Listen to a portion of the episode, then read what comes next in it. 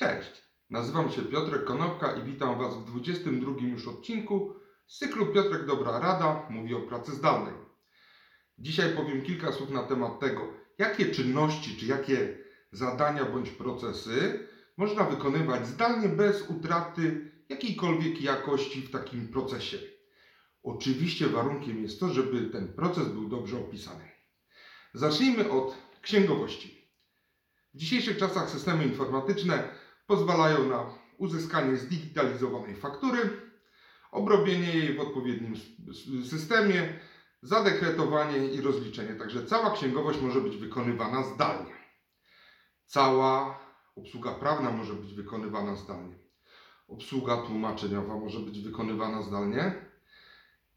Procesy związane z onboardingiem także mogą być realizowane bez konieczności przychodzenia do biura produkcja materiałów szkoleniowych, produkcja animacji, filmów reklamowych i przygotowywanie tekstów copywriterskich także jest bardzo dobrze wykonywana przez osoby, które nie pojawiają się w pracy stacjonarnej, tylko które pracują z takiego miejsca, z którego jest im wygodnie.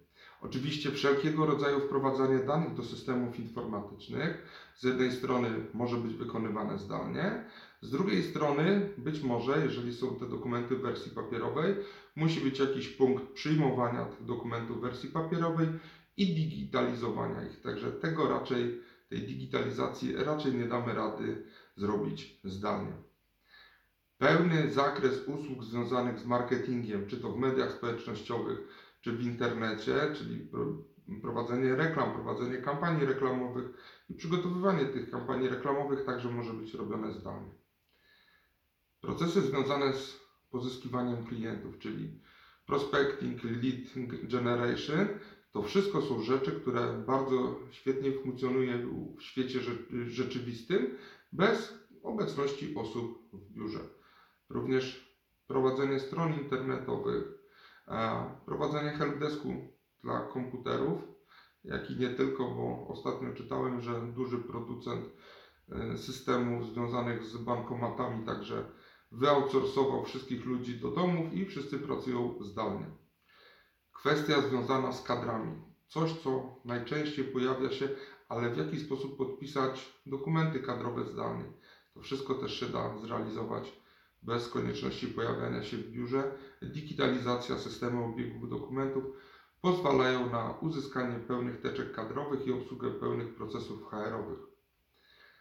Project management, czyli czynności związane z prowadzeniem projektów i realizowaniem zadań, czasami nawet dużych inwestycyjnych, również nie wymagają pojawienia się w biurze. Telemarketing, czyli dzwonienie, infolinie przychodzące, infolinie wychodzące, to procesy, które od bardzo dawna mogą być wykonywane zdalnie, nie były do tej pory, bardzo popularne, jednak ich popularność zwiększa się coraz mocniej. W ten sposób wydaje się, że właściwie wszystkie procesy, zarówno frontendowe, czyli te związane z obsługą klienta, jak i wszystkie procesy back-office'owe, czyli związane z obsługą firmy, która działa na rzecz klientów, właściwie wszystkie procesy mogą być zrealizowane zdalnie. Ciężko jest oczywiście dokonać zakupów w sieciach supermarketów, robiąc to zdalnie, jednak takie technologie też już zaczynają się pojawiać. Dzięki serdeczne, do usłyszenia i zobaczenia jutro. Na razie.